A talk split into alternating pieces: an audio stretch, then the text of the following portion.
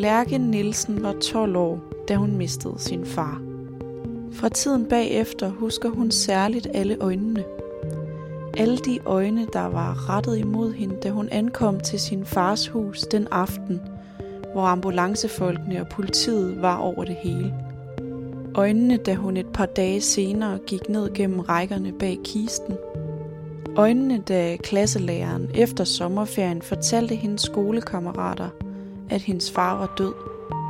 Alle de øjne med det samme blik, der altid sagde Lærke det samme, fik hende til at føle sig anderledes.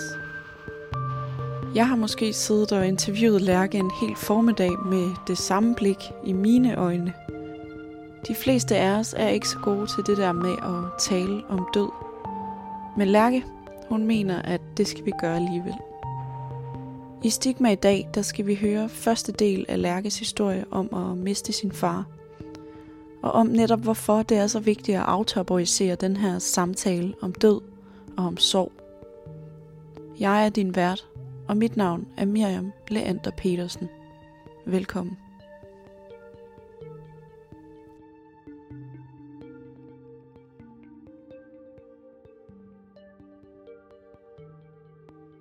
Jeg var 12 år gammel. Ja, i en sommerferie. Lige på vej i 6. klasse. Lige på vej i 6. klasse. Ja. Kan du huske den dag i sommerferien? Ja, altså det er, sådan, det er en dag, jeg sådan både husker virkelig, virkelig tydeligt, og så er der nogle ting, jeg slet ikke husker. Jeg bliver passet af min mormor, fordi min mor er til Kim Larsen-koncert, og min far og mor på det tidspunkt skilt. Jeg har nok været i et års tid. Øh, min søster, hun er omkring, øh, hvad er hun, sådan noget, fire år ældre end mig. Så hun er ude at være sådan en rigtig vild teenager med hendes venner uden fredag aften. Og jeg har fået lov til at være på MSN, hvis du kan huske det. Mm. Ja, der var man kunne sådan spille mod hinanden og chat, og det ja. var bare vildt fedt. Og jeg var op lidt sent, og, øhm, og mormor hun havde taget en sovepille, så hun var sådan lidt døsig, var der ikke helt. Men så kan jeg huske, mens jeg sidder og spiller, eller chatter med mine venner på MSN, så får jeg en opringning af min søster på min mobiltelefon. Mm. Den der sådan seje Nokia, man kunne sådan klappe op. Ja. Ja, Med knappen ude i siden. ja lige præcis. Ja. Og så var man sådan, ja det er Lærke. Ja. Øhm, og så tager jeg den, og så skriger hun bare og råber og græder i telefonen, og øh, hun får bare sagt alt muligt med far død, og far død, og hvor mormor, og jeg skal have fat i mormor, jeg skal have fat i mor, og sådan. Og jeg forstår slet ikke, øh, hvad der sker, men øhm, går ligesom ind med min, min telefon til mormor, Mm. og så snakker de i, i altså det, der føles virkelig lang tid. Og jeg er helt i tvivl om tidsfornemmelsen på den her aften. Men de snakker i hvert fald, jeg- føler det rigtig lang tid. Og jeg står bare og venter på at høre, øhm, hvad, hvad der foregik. Altså, Hvordan det, lyder din mormor i telefonen? Jamen, jeg synes, hun lyder øhm, overraskende fattet, vil jeg sige. Og jeg tror da også, hun er i gang med at virke rigtig, rigtig fattet over for mig. Men jeg måtte alligevel heller ikke være inde ved hende. Så hun gik ligesom ind på et andet værelse og snakkede, og jeg stod inde i stuen. Kan du huske, hvordan din mormor så ud i ansigtet, da hun fik din søster i røret? Altså, jeg tror, hun, øhm, tror, hun var sådan chokket, men samtidig, du ved, når du har den der voksen rolle, så er du også nødt til at, at virke, øh, som om der er styr på det. Ja. Så både sådan chokeret, men ikke sådan, der, man giver ikke sådan lov til ens egne følelser. Mm. Så tror, hun var ret hurtigt sådan, øh, Lærke, der er bare rolig, sådan, bliv du bare lige der, og så går jeg lige ind og snakker med Melina, og finder lige ud af, hvad der sker. Og så var jeg jo sådan, okay, så gør jeg det. Mm. Og så kommer hun ud, og jeg tror faktisk, hun siger til mig sådan, at øhm, nej, nej, at der, er- nej, nej, at, at far er okay, og der er ikke noget, og det var ikke det, hun sagde. Jeg tror faktisk, hun siger til mig, at det var altså ikke det, Melina sagde. Det med, at far er død. Og jeg var sådan, det var da det, jeg hørte. Eller sådan. Du var sikker på, at det var det, du Ja. hørte. Og så alligevel, så bliver man jo sådan, Blev du i tvivl? ja, jeg blev i tvivl. Men noget i mig var sådan, det var det, jeg hørte. Øh, og så går der egentlig rigtig lang tid, og mormor, hun bruger min telefon og ringer frem og tilbage til alle mulige folk. Jeg tror, de prøver at få fat i min mor. Eller det ved jeg jo i dag, at de prøver at gøre. Øh, og så, øhm, jeg, jeg skriver sådan videre med min veninde på MSN, omkring sådan, at mor, altså Melina har ringet og sagt det her, og mormor snakker med alle mulige, og jeg sådan hygger meget med min hund Pelle, og sådan tuller lidt rundt for sådan at, at prøve at få ro. Men jeg får overhovedet ikke ro. Jeg er sådan, Får du fortalt en veninde på MSN, hvad der sker? Ja, det gør jeg. Og det er også noget, du ved, jeg kan halvt huske det. Mm. Men jeg kan huske, der går mange, mange år, og så fortæller hun mig, at, at hendes, ven, hendes forældre har jo hjulpet hende med at svare mig på MSN, så jeg vidt muligt forblev rolig.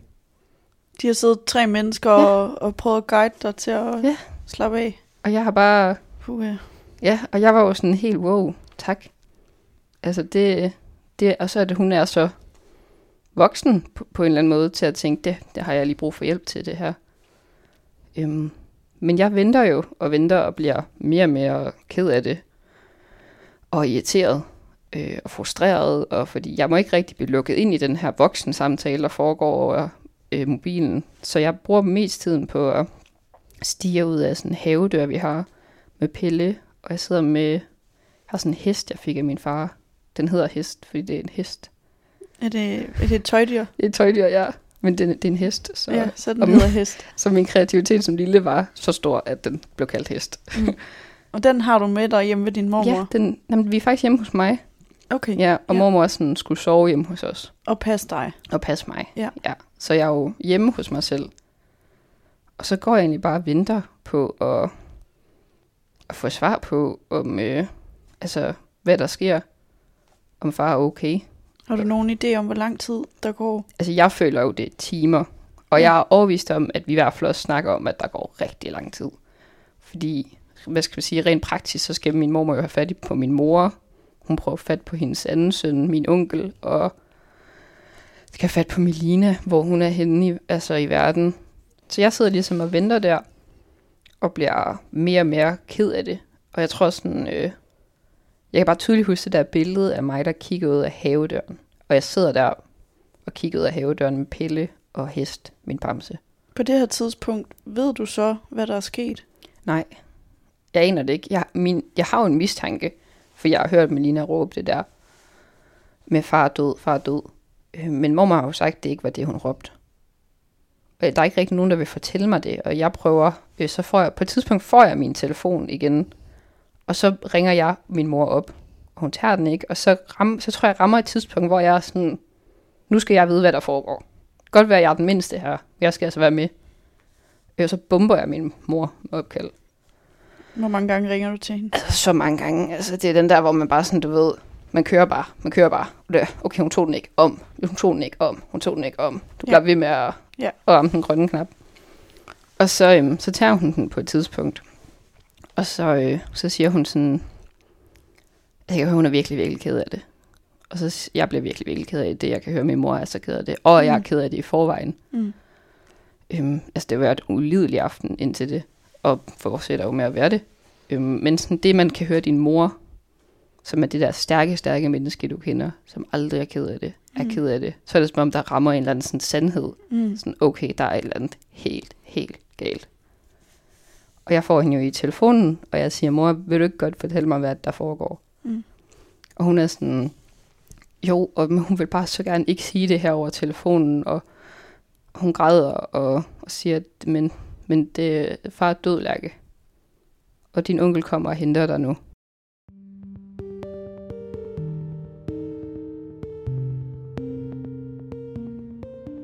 Og jeg, jeg, jeg kan ikke engang huske, hvad jeg siger. Jeg ved ikke, om jeg siger noget. Jeg tror bare, jeg begynder at, at græde. Og jeg, ikke helt, jeg tror ikke engang, jeg er helt med på, hvad, altså, hvad det vil sige. Øhm, fordi sådan, jeg er 12 år gammel. Jeg tror, den største... Altså, det er jo ikke sådan nogle vildt store kriser, du møder op til den alder. Jeg kan da huske sådan nogle små kriser med, at, at jeg husker, at jeg havde en dreng i min folkeskoleklasse, jeg gerne ville være kærester med, men ikke helt turde spørge. Og det var sådan nogle, sådan nogle semi-fjollede ting. Øhm, men sådan, jeg aner jo ikke, hvad det er. Men jeg kan bare mærke, at der er sådan uh, instinktivt noget, hvor sådan, alt går bare ondt i mig. Og så venter jeg egentlig bare på, at min onkel kommer og henter mig. Og han kommer sådan forholdsvis kort tid efter, at jeg snakkede med min mor, så jeg tror også, at min mor har ville være sikker på, at hun kunne få fat i mig, før hun sagde det til mig. Øhm, og så kommer min onkel og hans daværende kone og henter mig, og jeg tror også, mormor er der. Men igen, det er jo sådan, Du kan ikke helt huske. jeg kan ikke helt huske det. Øh, men jeg er ret sikker. Jeg tror ikke, hun har efterladt mig derhjemme. Det vil også være barbarisk. Øhm, Men så kan jeg i hvert fald bare huske, at jeg har hest med i hånden, og jeg har nattøj på. Øhm, og så sætter jeg mig ud i hans bil. Og så øh, kører vi ligesom ud til min far. Han bor sådan i en, et rækkehus et andet sted i byen. Og så der kommer der ud, så er der bare så mange mennesker. Altså sådan, der er, jeg føler hele min familie er der. Min far har en ret stor familie. Vi snakker sådan noget fem søskende. Og de har alle sammen lavet børn, som, som har lavet børn. Altså sådan, så der er virkelig mange mennesker derude. Øhm, og der er sådan, der er nogle ambulancer og nogle politibiler, og, og det er meget, det er alt andet, end hvad det plejer at være for mig. Og det er jo også om aftenen, sent om aftenen, så er det også mørkt. Og jeg kommer øh, derud gående med hest der i hånden, og med min onkel bag mig.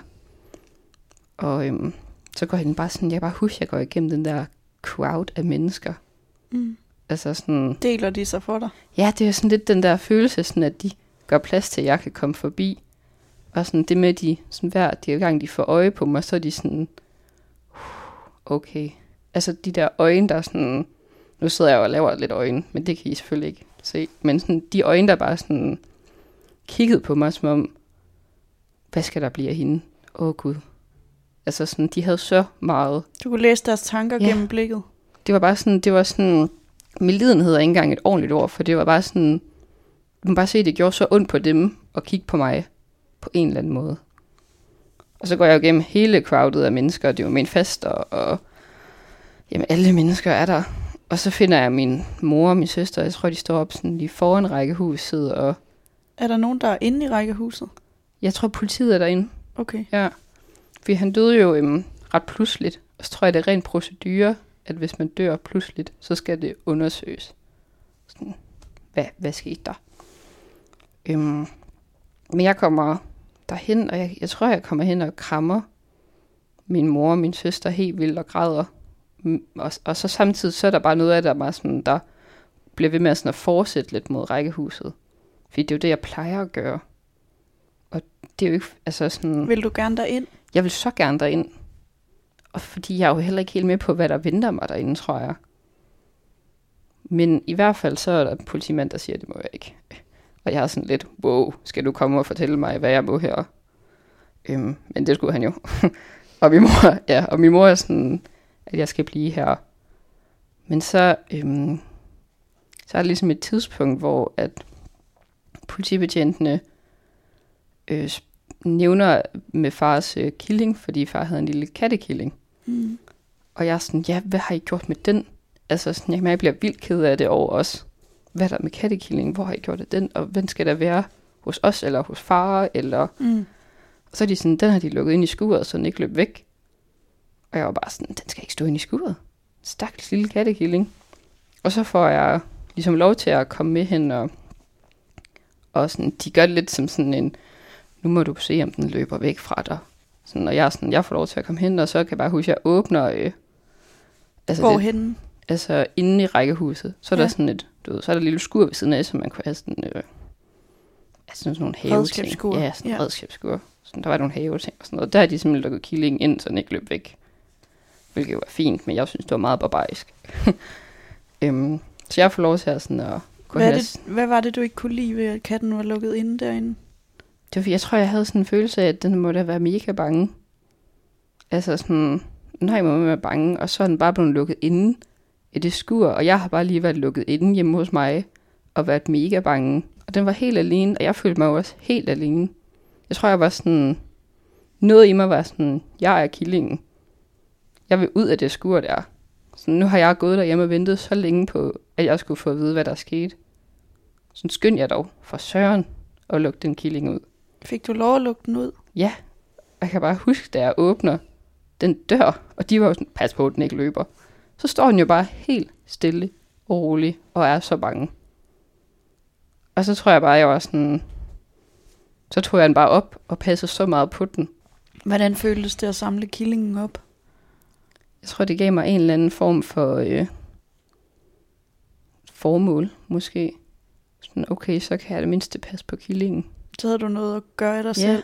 ja, fordi der, altså, wow, hvad skal man gøre med sig selv i sådan et øjeblik? Og der er bare så politimennesker og, og din familie, og altså, alt, alt er så ukendt.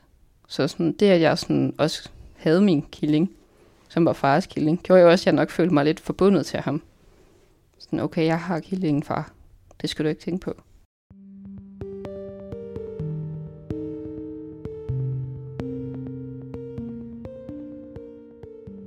Og noget i mig følte jo, kan, kan voksen mig måske se, at jeg jo passede på mig også. Jeg var, jeg var jo lidt den killing, der bare stod og var så bange, og ikke vidste, hvad den skulle gøre.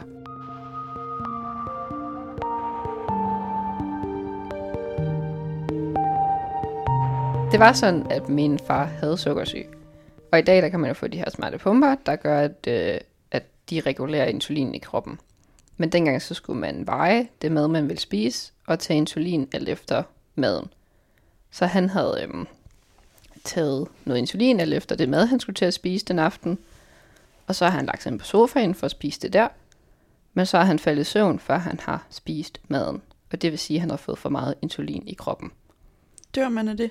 Man får et insulinchok. Jeg ved ikke, om man altid gør, men det gør han i hvert fald. Og i værste fald, når du får et insulinchok, og ikke får bremset det insulinchok, så stopper hjertet. Har det gjort ondt på ham? Det sagde lægen, det ikke havde. Okay. For det kan jeg nemlig huske, jeg spurgte om, og var meget sådan, gjorde det ondt på far. For det kunne jeg slet ikke leve med. Men der var han sådan, at, at vi skulle se på det, som om han havde sovet stille ind. Men normalt, så når man får et insulinchok, så er der jo sådan en øhm, sprøjte, man skal stikke ind. Sådan, jeg tror, det er sådan adrenalinsprøjte som gør, at øh, kroppen kommer i balance igen. Har Melina fortalt dig noget om, hvad hun så, da hun kom hjem til din far? Ja, øhm, men altså, så alligevel ikke. Jeg tror også, at hun er jo min store søster. Jeg tror, der er et eller andet ved storesøstrene. De, øh, de vil gerne passe på de, dem, der er mindre. Så jeg tror, hun har skånet mig rigtig meget. Altså rigtig meget. Men jeg kan da huske, at vi har snakket om det.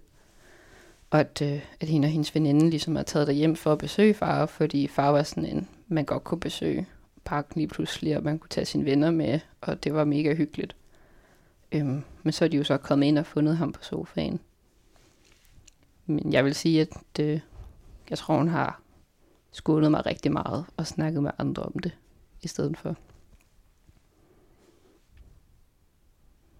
Har du et billede af det inde i hovedet, at han ligger på sofaen? Ja, det tror jeg. Altså, øhm, vi så ham jo, øh, hvad, måske en dag efter, eller et eller andet, når de sådan lige har gjort ham pæn, og, og sådan, så kan man jo komme ind og se dem. Og det var vi nede og se, øh, mig og Melina og mor. Og øhm, jeg tror, han var væsentligt pænere tidligere, fordi det vi går virkelig stærkt med, at det bliver meget blege og tynde og ligner ikke sådan helt dem selv. Det, medmindre man ser dem øhm, rigtig tidligt efter, at de er gået bort, så kan de virkelig ligne dem selv, men far lignede ikke sig selv. Han var iskold, og altså sådan... Kan du huske, hvad du tænkte, da du kom derind og så ham? Jeg husker, jeg tænkte, at jeg ville rigtig gerne give ham et sidste kys. Altså sådan, men jeg kan huske, at jeg synes, det var så... Uh, altså sådan, fordi det var jo det der med, at... Altså, han lignede jo bare ikke far, men det var jo far, og det var sådan min sidste mulighed, følte jeg, for at sige farvel til ham, for det havde jeg jo ikke fået mulighed for. Det var jo som blevet fratrædet mig. Gjorde mm. du det så? Ja. Jeg var meget... Altså, kold? Ja, han var meget kold. Men det var sådan, vi havde jo en god snak med mor om det inden, og om vi havde lyst til at komme ind og se ham, og, og det var også okay, hvis vi ikke havde. Og, men både, ja, jeg, jeg mener, vi alle tre var derinde og se ham. Hvor gav du ham et kys henne? Jeg tror på panden, mener jeg. Ja. Så holdt, holdt jeg også hans hånd. Den var også meget kold. Ja. Det var sådan det der man kan ikke forestille sig, at man kan er så kold. Sådan, når man har frosset allermest. Hvordan sådan, er rummet sådan et sted? Det er, øhm, det var egentlig sådan meget sådan forsøgt gjort hyggeligt, vil jeg sige. Sådan, jeg tror, de har tændt nogle lys, og sådan, at de havde lagt pænt sådan dyne over ham, så det, sådan, det skal lige mens over. Øhm, men jeg synes, det var, jeg synes, det var fint, tror jeg. Men jeg tror også, at da man lige kommer ind, så er det også sådan, okay. Så er det heller ikke hyggeligt at være i et kapel. Altså, Hvilken temperatur er der derinde? jeg tror, der er helt almindelig. Okay. temperatur. Ja. Som jeg husker det. Men jeg tror, jeg, jeg, jeg frøs.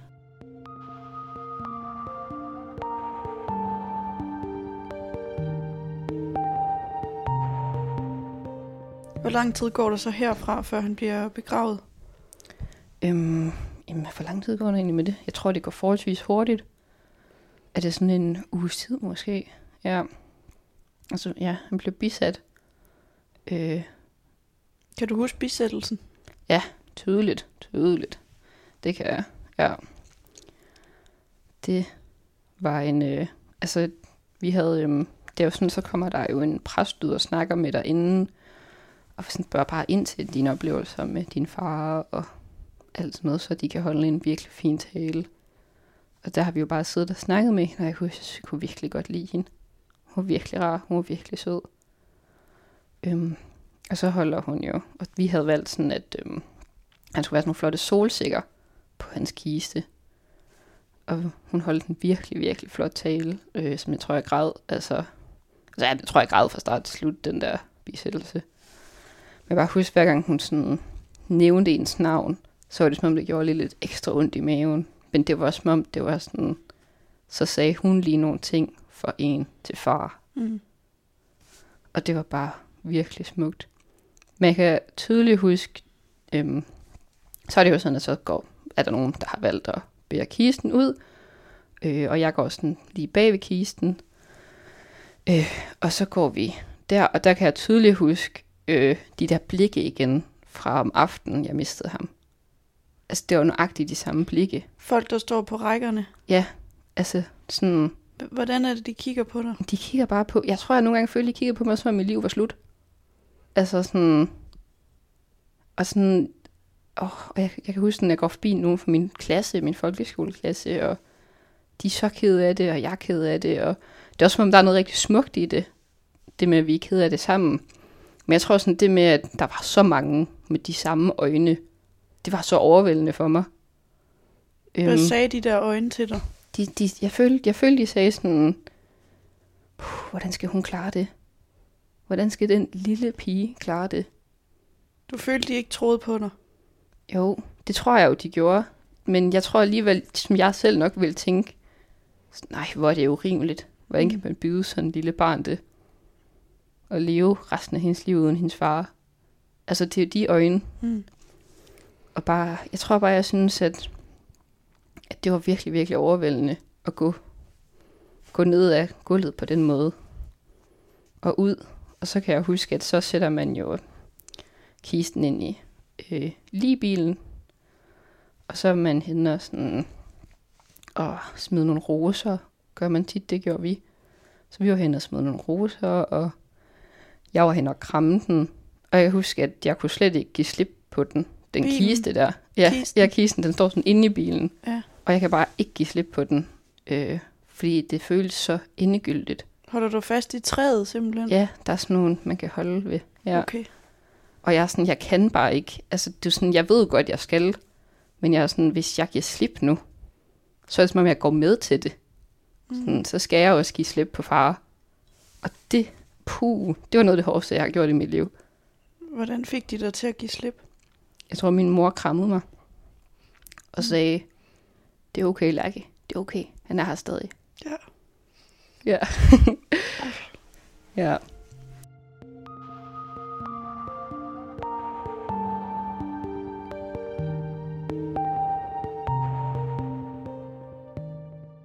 Men det, det kan jeg bare tydeligt huske det med. Så giver jeg slip, og jeg står og krammer mor og Melina.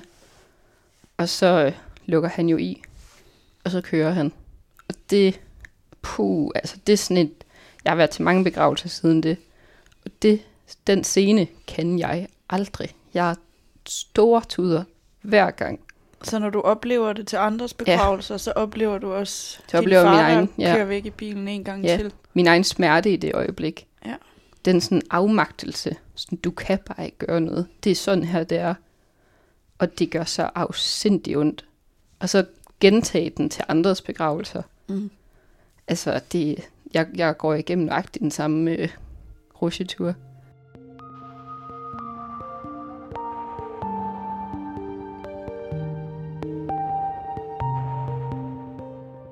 Hvad husker du fra ugerne efter? Ja, hvad husker jeg? Jeg tror sådan, jeg tror, at mange af dagene glider lidt i en køre. Det med, at, at man græder meget. Man græder rigtig meget, sover lidt. Og de flyder lidt sammen. Og det er også som om, at jeg tror, at de på en måde har været så voldsomme, at, øh, at hendes krop nogle gange har lidt brug for at glemme dem. Som ligesom for at overleve lidt i det.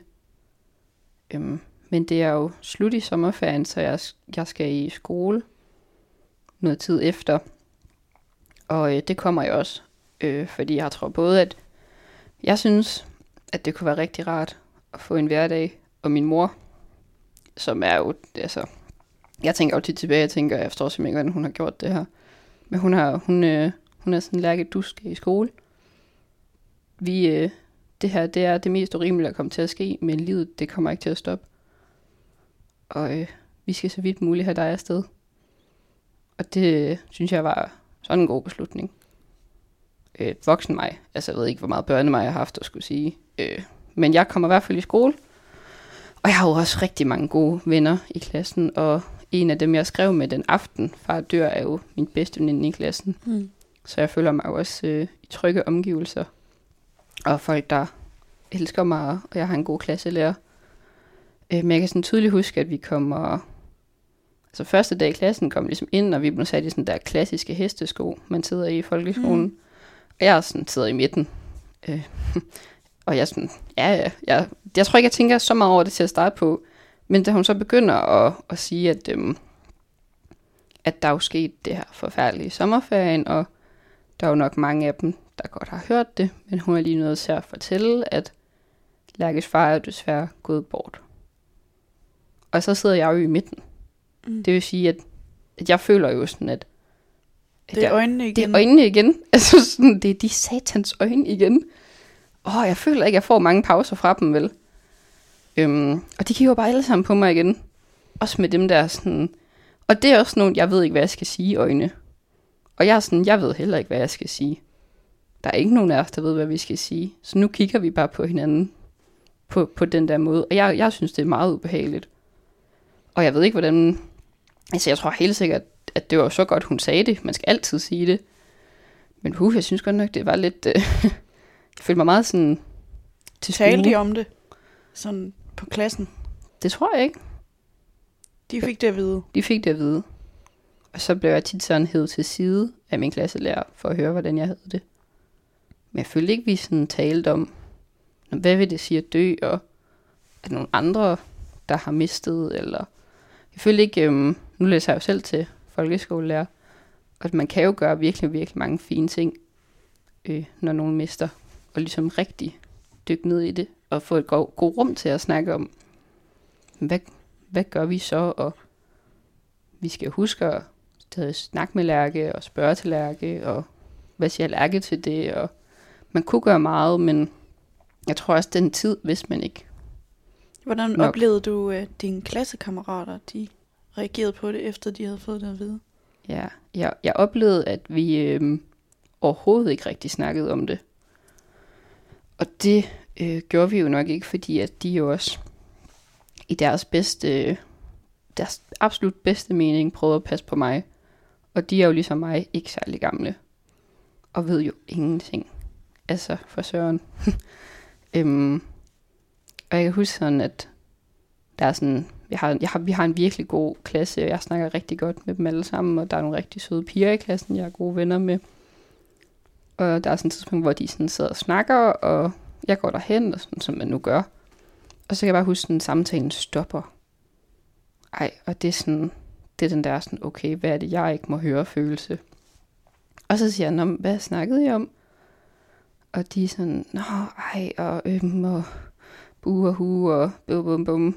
Og så er der så en, der siger, at det er jo bare, øh, hendes far har givet hende en ny jakke, eller ikke engang huske, hvad det var. Men det var bare et eller andet med en far. Noget med en far. Noget med en far. Og, og så vidste de bare ikke, om de kunne sige det foran mig, De vil ikke bruge ordet far foran dig. hvis jeg nu blev ked af det. Og ej, det forstår jeg jo godt, og det er den bedste mening. Men nøj, hvor blev jeg ked af det, over at de ikke vil sige det foran mig. For så følte jeg mig så anderledes. Altså sådan, det var den vildeste sådan, ekskluderende følelse. Sådan, okay, vi kan ikke sige far foran Lærke. Så vi stopper med at snakke, når hun kommer. Tror du, de var bange for, hvis de snakkede om deres far, at du ville blive ked af, at din far ikke var der? Det tror jeg, absolut. Og Det så var det jo, børnelogikken Det er jo børnelogikken, og det er jo en ting, jeg forstår jo godt logikken. Og der er jo ikke nogen, der har fortalt den noget andet. Altså, jeg vidste jo heller ikke noget andet. Øh, jeg vidste bare, øh, min børnelogik var jo så, når hvis jeg så i hvert fald ikke bliver ked af det omkring far, og ikke snakker om far, så, så opdager de andre jo ikke, at jeg er ked af det omkring far. Og så vil de jo gerne snakke med mig omkring deres fædre. Det var min børnelogik. Begyndte du så at, at lade som ingenting, Mm. og, og stoppe med at snakke om det selv? Fordi jeg var sådan, hellere det end at blive ekskluderet. Ville du ikke vise dem, at du var ked af det? Nej, jeg vil ikke... Øh... Jeg tror også, det var den der kombination af, at jeg har fået alle de der blikke, og hele tiden føle mig som en eller anden person, hende, der havde mistet hendes far. Jeg kan også huske, at jeg fik venneanmodninger på Facebook. Altså, af sådan folk, jeg ikke kendte, fordi at de havde, havde hørt det. Og så skrev de til mig sådan, ej, jeg er godt nok virkelig ked af at høre det med din far. Du må endelig sige, hvis du har brug for noget. Og det vil jeg jo aldrig sige til dem. Ej, hvor vildt. Ja, det, og det er jo igen sikkert en rigtig sød øh, øh, tanke, men jeg tror, jeg følte mig så meget som hende, der havde mistet hendes far. Og hvis mine venner ikke kunne snakke med mig om deres fædre, og folk kiggede på mig som om, at ja, det var totalt kritisk for mig. Jeg tror, jeg har brug for en pause. Jeg var sådan, jeg har, jeg har også brug for bare at være lærke. Du havde brug for at få blikkene til at gå væk. Og sådan, så tror jeg, så er børnelogikken jo, jamen, så skal jeg jo lade med at snakke om det. Så skal jeg jo lade med at være ked af det. Så tror folk jo ikke, der er noget. Så det brugte jeg meget tid på at gøre. Men samtidig så havde min mor jo også kylet mig i sovegruppe. Altså, Sovegruppe? Ja. Hvad er det for noget? Jamen, det er jo sådan en skøn gruppe for øh, børn og unge, der mister øh, en forælder eller en søskende. Ja. Er det et kommunalt øh, tiltag? Ja. Eller- ja. Det er det. Og jeg tror også, det er også forskellige steder i landet. Hvem leder sådan en gruppe? Øh, min gruppe, den er ledet af en øh, psykolog, øh, som står for det. Marianne hedder hun. Og en rigtig, rigtig god mand, der hedder Karsten. Som, øh, Går, du siger min gruppe, går du stadig i den? Nej, det gør jeg jo ikke. Det er også bare fordi, så har jeg arbejdet i den bagefter. Jeg føler sådan et stort tilhørsforhold Ja. til den. Det er jo Okay. sådan, den har jo, jeg har jo gået ind i rigtig mange år. Mm. Gik jo fra, at jeg var 12 til 18, og så arbejdede i den, der var i, i nogle år efterfølgende. Mm. Ja. Hvad laver man til sådan et sovegruppemøde? Jamen, I starten så lavede vi øh, aftensmad sammen. Mm. Øhm, mega hyggeligt, og det var nede i sådan et ungdomsklub, så man kunne spille hockey og bordtennis og bordfodbold, og sådan. det var mega sjovt. Mm. Øhm, og så, øh, så bagefter man gjorde det, så øh, snakkede man. Så havde vi noget, der hed et, et sovetal. Sådan, hvor meget savner du? Fra 1 til 10 i den lille gruppe, fordi der er to grupper. Der er sådan en, så det giver nogenlunde mening aldersmæssigt. Og så i den store gruppe var der sådan en trivselstal. Hvor godt har du det Mm. fra 1 til 10? Ja. Så tjekkede man ind Mm. og fortalte, hvordan man havde det. Ja, hvad nu? Hvad betød det at høre? Hvad betød det for dig at høre, hvordan de andre havde det? Ja, altså det gjorde rigtig meget. Specielt fordi jeg havde den der, jeg er lidt anderledes følelse. Jeg, jeg føler nogle andre ting, som de andre børn i klassen ikke føler. Man føler sig jo bare lidt distanceret. Men den gruppe, der fik man, øhm, man fik ligesom mulighed for at, at kunne genkende sig selv i mange af de ting, de sagde. Og der var rum til at ikke snakke, og der var rum til at snakke. Og jeg tror, jeg brugte, øhm, jeg har brugt rigtig lang tid på at ikke at stå ved, hvor ked af det jeg var. Spillede du sej? Ja, men jeg tror bare, at det var for hårdt for mig at, at føle det. Altså, det var simpelthen for hårdt. Jeg kunne ikke, Lukkede du ned for det? som man nu kan. Det er jo helt skræmmende på nogle måder, hvad kroppen kan gøre. Gjorde de andre børn i sovegruppen også det? Nogle af dem, ja. Det er jo også, hvordan man reagerer. Øhm, og man reagerer meget sådan indadtil eller udadtil. Det tror jeg, jeg reagerede meget indadtil. Så tog jeg bare alt ned i maven, skudde på det så langt ned, man kunne. Øhm, men øh, det lader sovegruppen, der jo ikke gøre. Så jeg kan huske, der er, på sådan, der er et tidspunkt, jeg har gået der i rigtig lang tid. Hvor gammel Øh, er du på det tidspunkt? Jeg er nok sådan noget 14 Mm. måske. Men jeg kan bare huske, at så græder jeg for første gang dernede. Og øh, så siger Marianne, psykologen til mig sådan, "Åh, bare Lærke, så fik vi lige knækket den. Og jeg er sådan, hvad fanden mener du? og hun er sådan, men er det ikke rart? Er det ikke rart endelig at få det ud? Mm. Og jeg var sådan, det har du fuldstændig ret i. Men jeg har bare ikke kunnet. Jeg har ikke ville. Det var for meget at bede mig om. Øhm, men der knækkede den virkelig for mig. Og så, øh, så forblev den også åben. Fordi at det var så skræmmende, synes jeg, hvor meget jeg har formået at lukke ind af de følelser, som jo bare skulle ud. De skulle jo bare så meget ud. Hvordan var det at lukke de følelser ud foran de andre i sovegruppen? Det føles jo som et øh, helt vildt trygt sted. Der er jo med det samme nogen, der nu der på ryggen, nogen, der stikker der en lomme tørklæde. Og de har jo alle sammen siddet der. Og nogen kommer til at sidde der selv senere. Så det er det med, at man kan så godt forstå det. Man kan så godt forstå alle de følelser, alle siger dernede. Måske tør du ikke selv sige dem højt, men du forstår 110% hvad den anden part siger. Så bare det at føle, at, øh, at det her det var et rum til, at jeg måtte være ked af det. Og jeg måtte være sur, og jeg måtte være glad, hvis det var det, jeg ville. Der var ikke nogen følelser, der skulle fjernes, eller der skulle ændres. Jeg skulle bare være i den følelse, jeg var i. Lidt ligesom, har du set inderst inde? Ja, med Ja. triste, hvor ja. man først tænker, wow, hun er irriterende, fordi hun ødelægger alle de der minder. Men så hele det formål med den film er jo at sige, nøj, hvor er det vigtigt, at triste også er der. For hvad gør vi uden triste? Glæde kan jo ikke fungere uden triste. Og jeg tror sådan, det var så meget det soveruppen gjorde. Den var sådan, her må du fandme godt være ked af det, og du må være rasende. Og det er ikke fordi, vi beder dig om at stoppe. Bare bliv ved, indtil du er færdig. Få det ud af systemet. Og jeg tror, at jeg har som har haft en følelse af, at det kunne jeg ikke de andre steder. Fordi hvad, hvad så? Altså, vil I så ikke snakke med mig mere? Eller ødelagde jeg den gode stemning, eller var det for meget derhjemme? Fordi alle er jo også ked af det derhjemme. Mor er jo ked af det, jeg er ked af det. Melina er ked af det. Altså sådan hele tiden det. Men det var bare mit rum. Det var sådan, her må jeg være, lige som jeg vil være. Og jeg må have den følelse, jeg lige har lyst til at have. Og den knækkede for mig den dag, og der, der brugte jeg virkelig sovegruppen rigtig, rigtig meget. Og i sovegruppen har du følt dig som en del af det, Mm. og ikke anderledes. Hvornår er det, du har følt dig anderledes? Jamen, altså tit, øh, jeg kan huske, altså bare sådan nogle små ting, ikke? Men sådan noget, se lige til jeres forældre, vi har skrevet ud til jer på Aula, der er skole hjem samtale, sig til jeres forældre, eller så bliver du, øhm, så er der gala på gymnasiet. Var det, når der blev nævnt noget med forældre? I hvert fald til del i mine små år, var det meget, øh, var det meget det. Sådan meget sådan, det føltes lidt som et slag i hovedet. Jeg er sådan, Åh, hvad, ja. hvad tænkte du, når der blev sagt, husk at sige til jeres forældre, at I, de skal melde tilbage på forældresamtale? Der tænkte jeg, jamen, det kan jeg jo kun sige til min mor. Altså, så var jeg sådan, for jeg havde jo ikke, så havde jeg jo ikke en far. Kunne jeg så overhovedet sige forældre? Altså, øhm, jeg var jo så så heldig at få en bonusfar, og har ham stadig. Og der kan jeg jo bare huske, at jeg var så stolt, når jeg kunne sige forældre. Jeg var sådan, ja, ja, jeg melder gerne ud til mine forældre. Halle, det kan jeg godt sige, ja. Fedt, fedt, fedt. Jamen, jeg har to, der kommer til gala. Yes. Altså, sådan, det var jo den vildeste sådan, Gælder i gymnasiet? jeg gælder i Ja. gymnasiet, der hvor de kom og se en dans. Mhm. Ja. Og det var bare, det føltes så godt. Så sådan rent praktisk var det meget på den måde, men sådan følelsesmæssigt var det meget sådan, at jeg tror bare, jeg blev rigtig hurtigt voksen. Og fik rigtig hurtigt møde med nogle følelser, selv voksne ikke kan håndtere.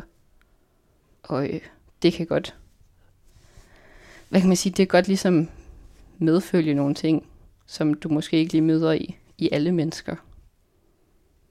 Det kan godt være, det er et latterligt spørgsmål, men hvor mange år tror du, du blev ældre den sommer? Oh, jamen, altså, jeg tror, der lige sprang hele min, øh, den der øh, sjove barndom over på en eller anden måde. Den der, hvor man skulle være rigtig fjollet og bare synes, det var vildt. Altså, det er jo der med, sådan, hvor er jeg, altså nu kan jeg da godt tænke, hvor er det ærgerligt, jeg ikke har fået lov til at synes, at den største krise var, at, at en eller anden ikke ville være kæreste med mig. For jeg kan jo hele tiden komme hjem og være sådan, nej, det er langt mere forfærdeligt, det her. Men det, jeg, kan godt, jeg kan også godt tænke, ej, hvor synes jeg også, det var rart på en eller anden måde, at jeg i folkeskolen bare fik lov til at lade som om, at jeg bare var et helt almindeligt barn, der havde helt almindelige problemer. Og så kan jeg godt komme hjem og finde ud af, at det var jeg jo ikke. Men det var da sjovt, de der otte timer, de har lavet som om det. Det er bare ikke holdbart i længden. Hvorfor er det, man bliver voksen af at miste sine forældre? Øhm, jeg skal sige, der er jo rigtig meget, hvor at du bare ikke er færdigudviklet til at håndtere det. Rent sådan, ny, altså udviklingspsykologisk, så er du jo bare ikke klar til det. Og så, øh, så er det jo et spørgsmål om, om, om du så bliver det. Altså, kan du så, kan du så følge med på det? Eller går det helt galt? Jeg har jo, øh, da jeg blev ældre, læst rigtig meget om, at der jo faktisk er skræmmende statistikker for, hvor galt det går for mange, der mister en forælder i barndommen og i ungdommen. Der er jo virkelig mange, der ender i kriminalitet, ender med samtlige diagnoser, ender med at udvikle kompliceret sorg. Bare, altså, sådan, du ved, hvor jeg kigger på det og tænker, wow, okay, der har jeg faktisk været virkelig heldig. Men det er jo også bare et signal om, at, at det er du bare ikke lavet til at kunne som barn. Og du, altså forestil dig, at voksne er ikke engang lavet til at kunne det. Og så du har ikke engang en kasse i hovedet til det, der nærmer sig forståelsen af det. Og så skal du lige pludselig bare forstå det. Og leve med det. Og sådan, der er ikke rigtig noget at gøre ved det. Og livet fortsætter. Man skal i skole efter sommerferien. Ja. ja. Og du skal lige pludselig være rigtig mange versioner af dig selv.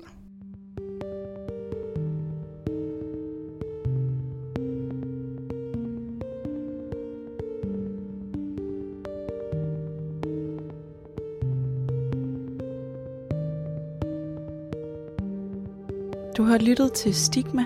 Hvis du kunne tænke dig at høre flere stigma-fortællinger, ja, så skal du altså bare søge på Stigma, der hvor du finder din podcast. Gå ind og abonner på podcasten, så kommer den naturligt op, hver gang der bliver udgivet en ny episode. Og det er jo næste gang øh, onsdag næste uge, hvor at du altså kan få lov at høre anden del af Lærkes historie. Men det var altså alt fra mig i den her uge. Mit navn er Miriam Leander Petersen.